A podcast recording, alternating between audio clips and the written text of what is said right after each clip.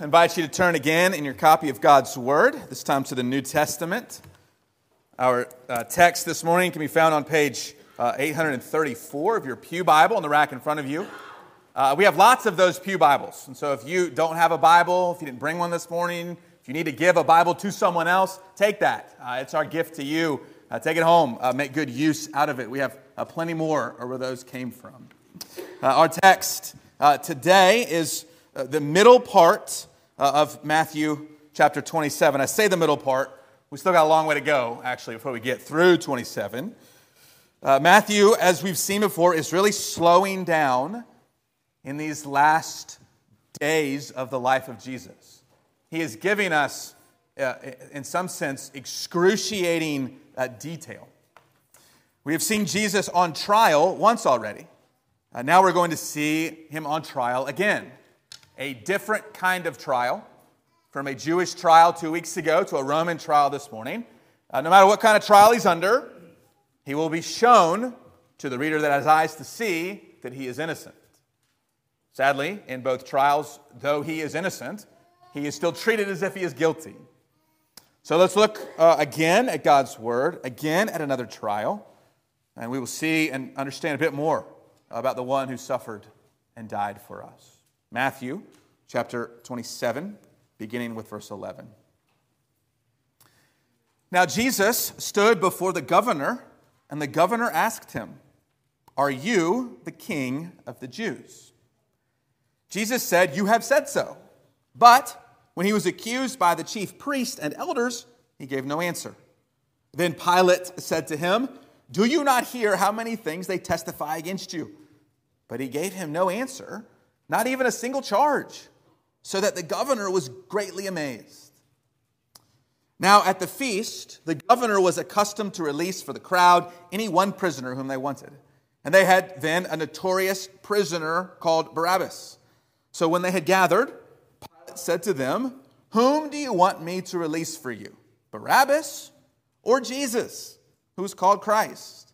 For he knew that it was out of envy that they had delivered him up. Besides, while he was sitting on the judgment seat, his wife sent word to him Have nothing to do with that righteous man, for I have suffered much because of him today in a dream.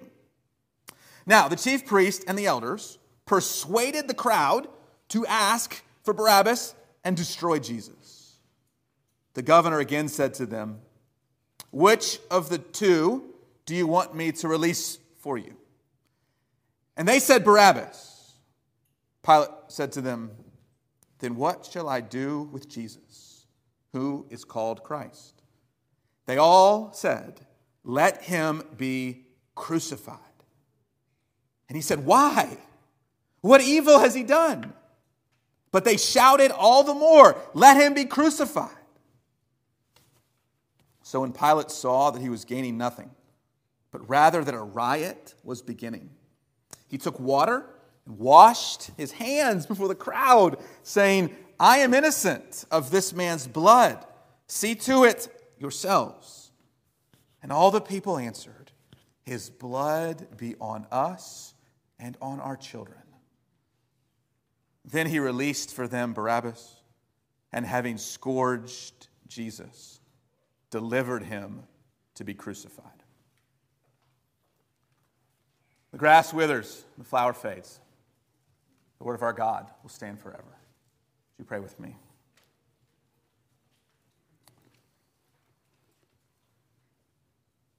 Lord, but for the grace of God, go we.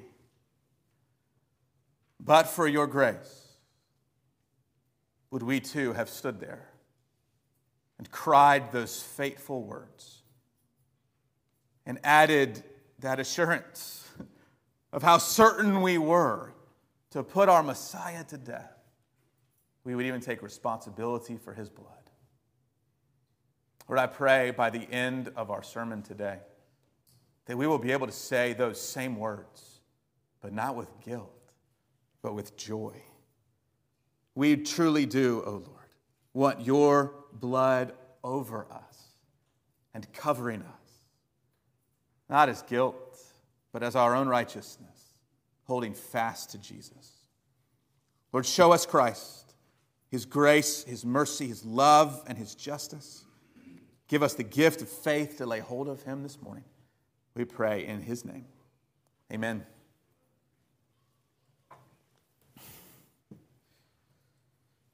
When I was a kid, uh, growing up, we used to play a game called King of the Hill. I wonder if any of you boys, especially, still play this game. King of the Hill is a simple game. One boy just gets on top of something that's a little bit higher than everything else and says, I'm the king of the hill. And all the other boys try to tackle him and take him off the king, or off the hill, right? Maybe it's an actual hill, maybe it's a pile of rocks, maybe it's a picnic table. Uh, and the boy shouts it, and all the contenders come and they tackle him and they throw him down, and they get to be king of the hill. And then what happens? Everybody comes and attacks them, right? It sounds uh, really foolish, and yet sounds kind of awesome, doesn't it? Kind of want to see you boys playing King of the Hill afterwards on our benches outside, right? Sorry, moms. Uh, the fun thing about King of the Hill is it never ends.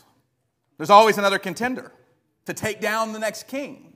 It never ends. It's this endless cycle of a game until it's too dark and mom calls you in. It finally is over. Reminds me of the psalm that Jim pointed us to earlier. Psalm 2 is a psalm about the king of the hill. It's a psalm of a song about a king and a bunch of people that try to tackle him off his hill. And a bunch of contenders that try to come and get God's king and throw him off the picnic table, throw him off the pile of rocks, throw him down from off high. The, the description of coming to get the king of the hill in Psalm 2 is raging nations. The nations are raging against God's king.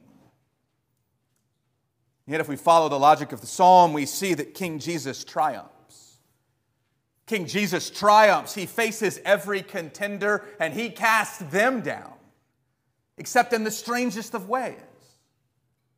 Because unlike any other story of any other king emerging victorious against any other contenders, the way that Jesus reigns and rules as king, the way Jesus triumphs over every threat, is by dying, is by suffering, is by innocently suffering and dying for his people. What I want to show you in our text today is that though the nations rage, King Jesus triumphs by his innocent suffering. You see, Peter was hoping he was going to triumph by the sword, right? No, he triumphs by his innocent suffering. Though the nations rage, King Jesus triumphs by his innocent suffering. Here's what I want to show you this morning I want to show you King Jesus on his hill, innocent, the anointed, holy, and righteous one and then I want to show you all the contenders that try to come get him. All the contenders that think they're going to throw Jesus off his holy hill.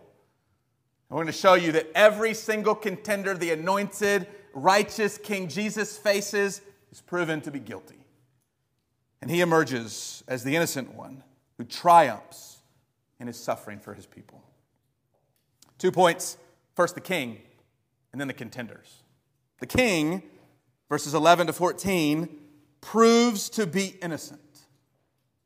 The king proves to be innocent.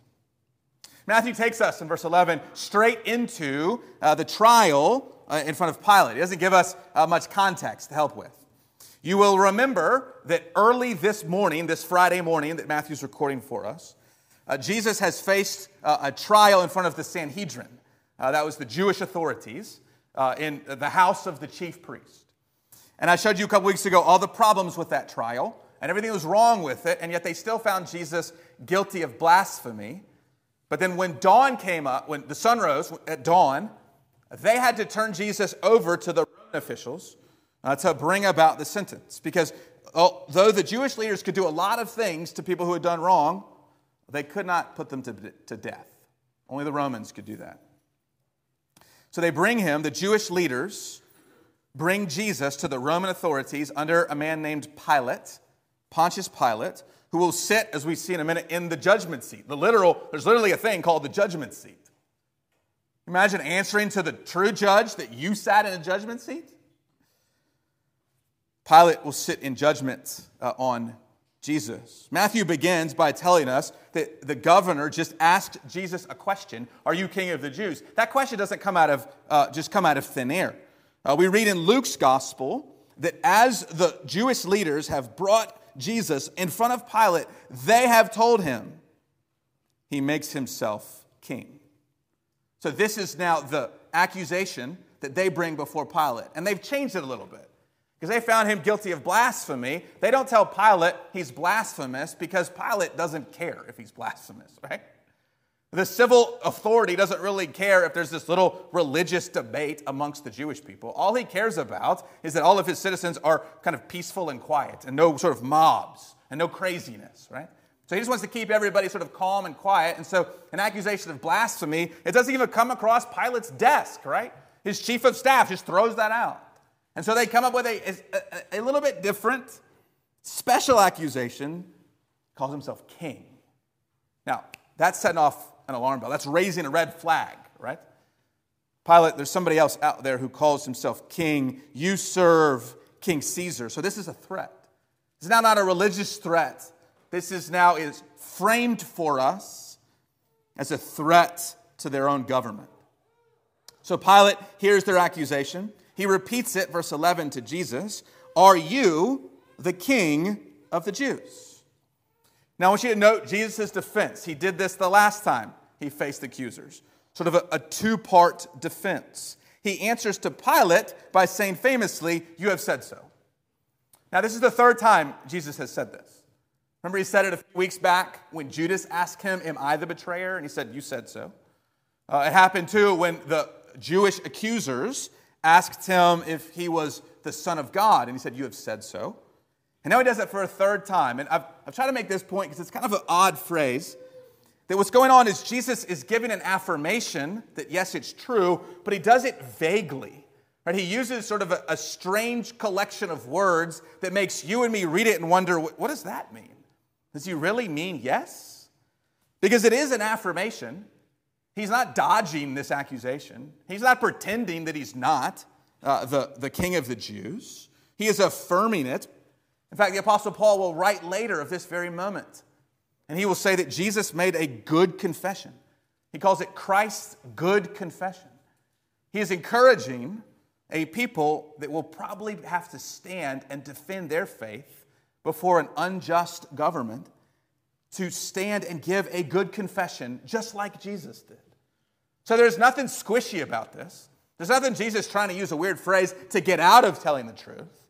No, it's the good confession. He is saying, Yes, I'm king of the Jews. However, it's vague as if to say, but not that kind of king. Not the kind of king that you think I am. Not the kind of king that they're accusing me of being. Yes, I am king, but not yet that kind of king. Well, that's not enough for the chief priests, and so they keep pressing him. They want to keep pressuring him to give another answer, a better, get himself in more trouble, right? But we read at the end of verse 12, he gave no answer. Second time, Jesus has faced these chief priests and he's given no answer to them. It frustrates them, it amazes Pilate. Pilate's amazed by this. How in the world would you stand before your accusers and give no defense? It makes no sense. Jesus, I mean, he is done with these accusers. these chief priests, it's all made up. This court case, this whole system is all a sham. He's not playing their game anymore. He's filling Isaiah 53 a lamb for its shears is silent.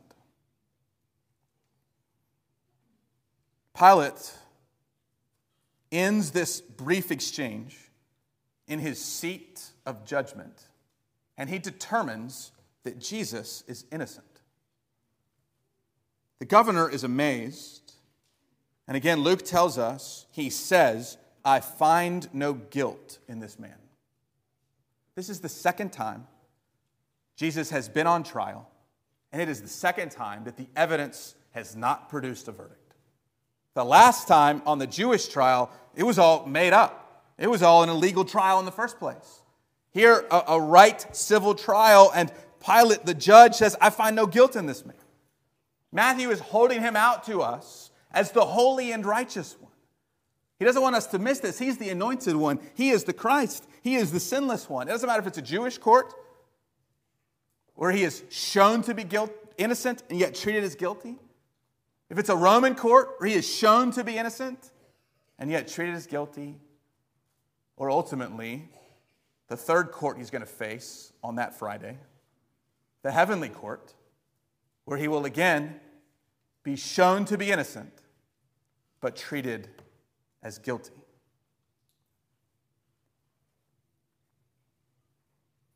Matthew does not want us to miss the pure and righteous innocence of Jesus. I mean, if you thought how long this is taking for me to get through these sermons? it's because Matthew just keeps holding up this same theme to us over and over again. It's like holding a diamond up to the light, and it, the light shines through in this brilliance of different colors, but you hold it up in just one way, and you get one color coming through. That's Matthew holding up the diamond of Jesus, and all that's coming through is his innocence over and over and over again. Because the innocence of Jesus is one of the most precious truths that we have as guilty people. The gospel picture in the Old Testament of the wrath of God coming upon guilty people. And the only way out of that wrath is the blood of the Lamb. What is required of that Lamb? It is without blemish. That's a physical blemish. But here, the Lamb of God has not a, probably a lot of physical blemishes, right? He's nothing impressive on the outside but he is sinless. He is spotless. Doesn't matter who comes at him, doesn't matter what trial sets up for him. God made him, Paul tells us, who knew no sin. Here's the theology, the doctrine, knew no sin in a person. Here's Matthew holding that diamond up, saying, See it and see it again. He knew no sin. He had no blemish. He is pure and he is spotless. And for guilty sinners like us, that is the greatest news. Because if there was just one spot, if there was just one blemish, if there was just one sin, he doesn't stand in our place. He's in the line of guilty people with us. The perfect righteousness of Christ means that when he dies a couple hours later on that cross, he dies not for his own guilt but for ours. For guilty people like us, there's no better news. For Pilate, though, this is a big problem. You see, Pilate determines he is innocent, but now I've got an angry mob on my hands. Now I've got a dangerous group of people. They're going to upset the, the Roman leadership and establishment on this feast day, right? So his problem is how to handle this. And Pilate's got a lot of answers. None of them are any good. All right?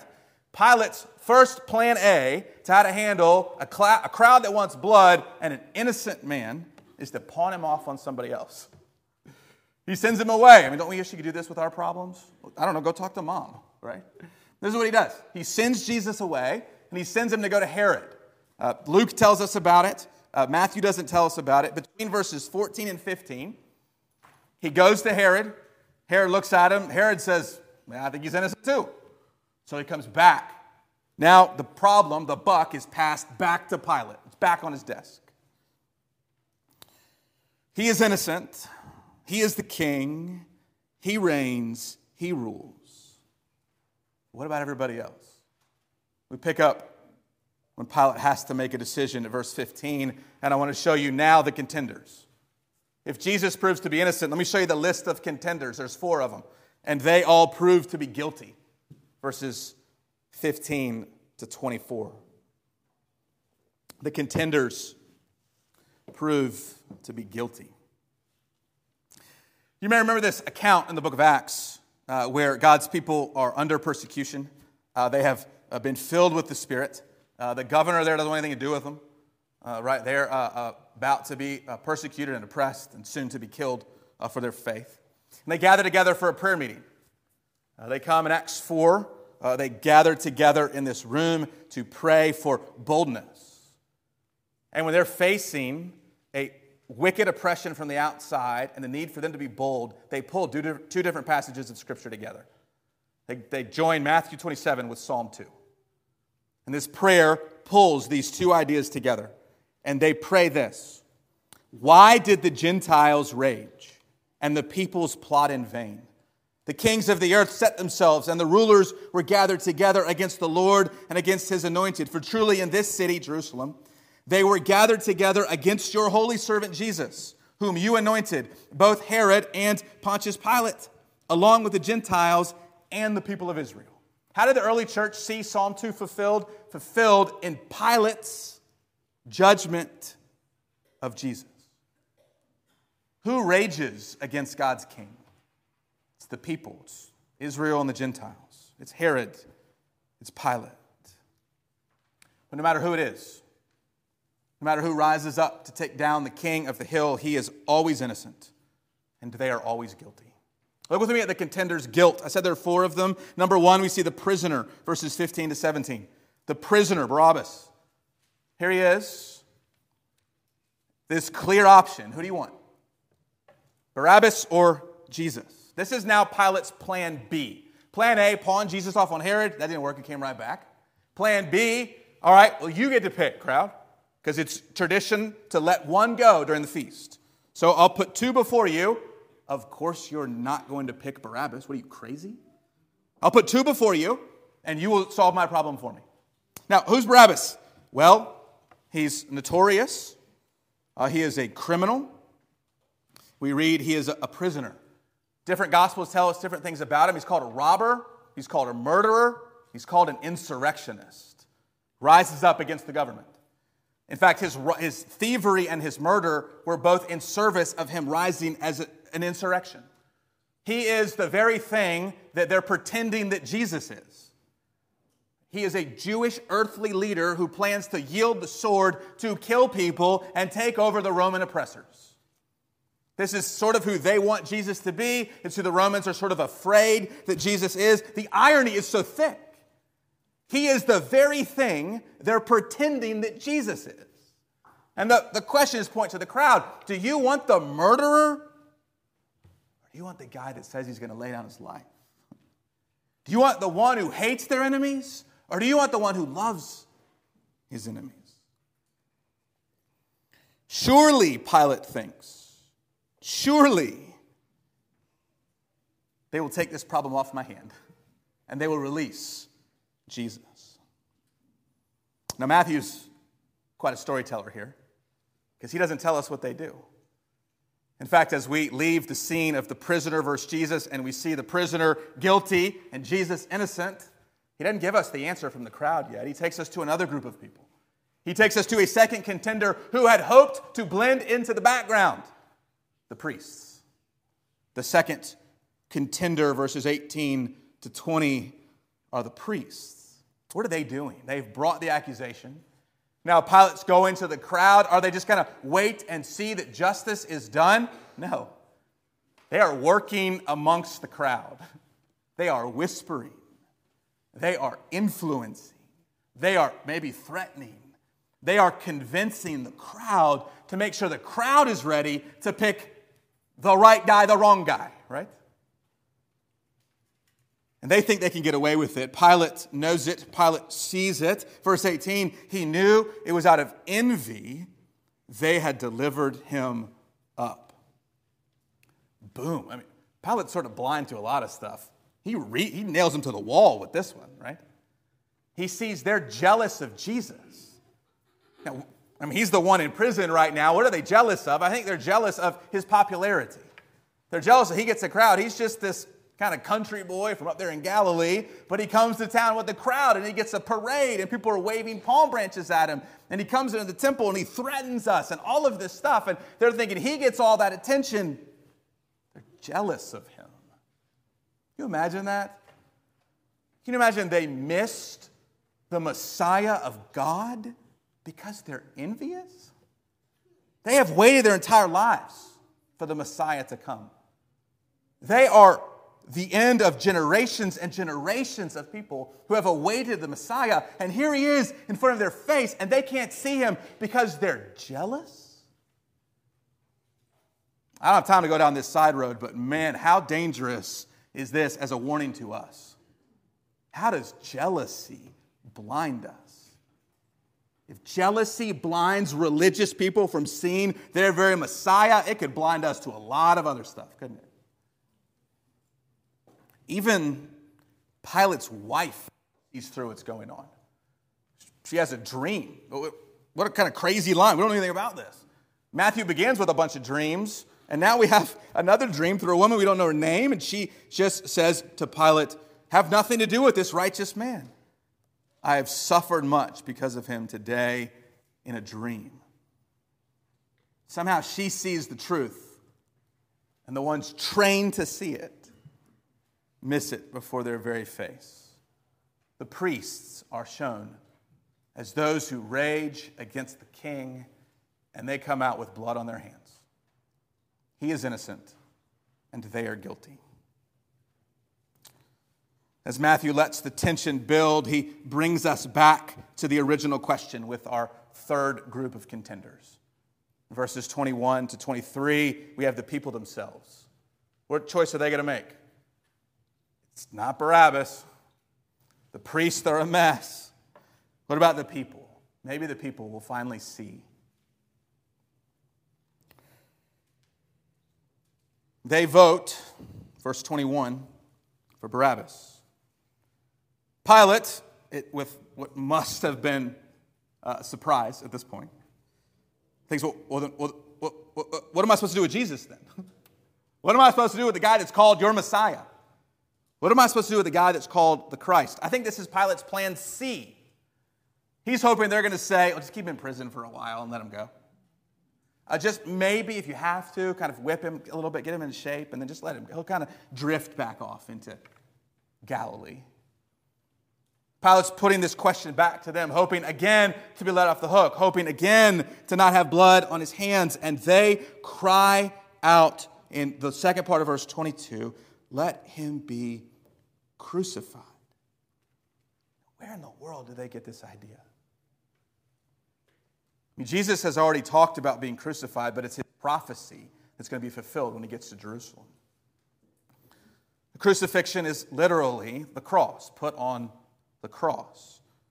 It's a method of killing, it's also a method of torture, both physical and emotional, relational, as you are intended to shame the person hanging on the cross.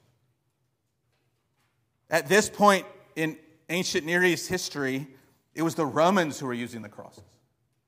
And the Romans were predominantly using the crosses to torture and kill Jewish people particularly Jewish slaves. So, their great idea is to take their oppressors and the worst thing their oppressors can do and to feed Jesus right into their arms. And the Roman guy in charge wants to let him off easy. He says, affirming his innocence in verse 23, why? What evil has he done? But they shout all the more, let him be crucified. Now, crucifixion is not something that's in the Old Testament, but there are verses in the Old Testament that speak of hanging on a tree. Particularly, the Bible reads, Cursed is everyone who hangs on a tree. And so the Jewish idea is not just that he is physically tortured and put to death, not just that he experiences human and relational shame as he hangs there naked before the judging eyes of the world, but worst of all, he experiences the curse of God. They send him to the cross that he might be cursed by God because they envy him. There's no arguing here there's no reasoning with the angry mob. Pilate has nothing else to say, he's out of options. But he's not innocent. So I want you to see our fourth contender to the innocent king is Pilate himself. Verse 24 When Pilate saw he was gaining nothing, but rather that a riot was beginning. He took water, washed his hands before the crowd, saying, I am innocent of this man's blood. See to it yourselves. Pilate, buddy, water does not wash this kind of guilt away. J.I. Packer says, This is one of the goofiest acts of all time. Who does Pilate think he is? Who does he think he is to put a king to death and act like he has nothing to do with it? And even worse, who is he with a guilty conscience to think he can wash away what he has done by physically washing his hands? We have guilty consciences, don't we? We experience the shame and the guilt for our sin and our wrongdoing, and we can be like Pilate, and we can turn to the wrong things to atone for us. Maybe I'll put a little bit of extra money in the, uh, the collection plate this week. That'll cover my extra bad week, right? Maybe I'll physically do something so I look nicer and, and better and clean up on the outside. Maybe I'll just do some extra good works to mount up some personal righteousness to outweigh all of my sin. Right? We're just as, as foolish, we're just as goofy, right, as Pilate to think there's anything that can wash away this guilt. You see, they all fail. Every single one of them up against Jesus. They are shown to be guilty, and he is held as Matthew, like a rock, holds up the innocence of Jesus before our eyes. So we get to the end, and Jesus is set free, right? God's going to vindicate him, right? You, you think you're going to get to the end, and verse 26 is going to say, and everybody finally saw the truth, and he went free. Verse 26 they released not him, but Barabbas. I mean, this, th- that verse right there is a picture of the exchange of the gospel, isn't it? The, the innocent one is condemned, and the guilty one, who's actually guilty, who is notorious for his sin, is set free. Barabbas, Bar Abba, means son of the Father. I don't know, nobody knows quite where that name came from. What a picture here. Now he is treated, the Son of God is treated with guilt and shame, and then the, the notorious criminal with the name Son of the Father is set free. This is the great exchange of the gospel. This is you and me now with the name sons and daughters of the King. Set free in the exchange accomplished by the innocent suffering of our Savior. You see, it looks like the bad guys win, doesn't it? But unlike anywhere else in the world, in the gospel, defeat is victory. In Christ, loss is gain. With our God, death is life. How does Psalm 2 continue? We got nations raging, we got a king on his hill. What is God doing the whole time? It's one of the best lines in Scripture, right? He's laughing. God is in heaven laughing at these petty, pathetic nations raging against his holy king. He laughs because this is all part of his plan. He laughs because their rebellion is part of his sovereign control.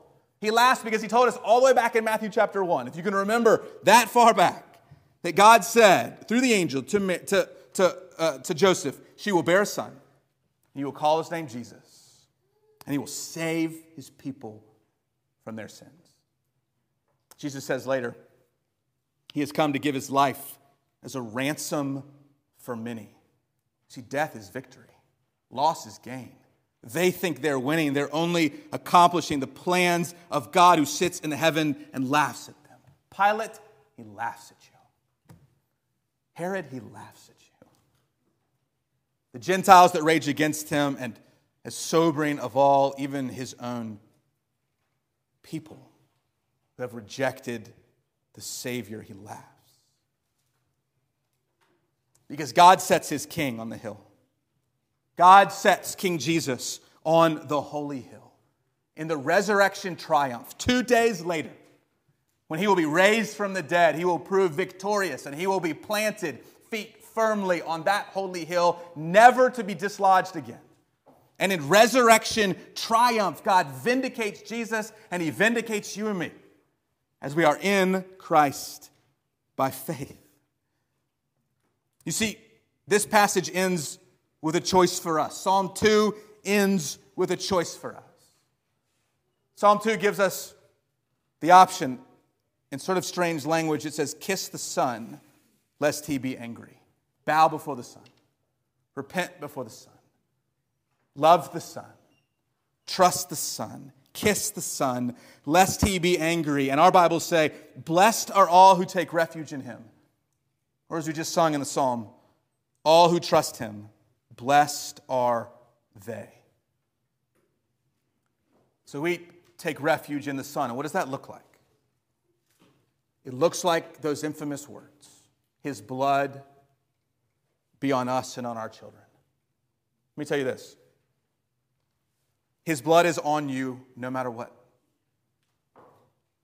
His blood is either on you condemning you or it is on you covering you. There's no other place, there's no other choice. We either stand with the guilty and we cry out our own condemnation, we are guilty of his blood, or we stand with the repentant and we cry out his blood like the blood of the lamb without blemish spread on the doorpost, that that blood covers us. And it's on us, and by God's grace, it's on our children, and it's on our children's children. Which will it be for you? How is his blood on you today? The nations rage, the king rules, and blessed are you who take refuge in him. Let's pray.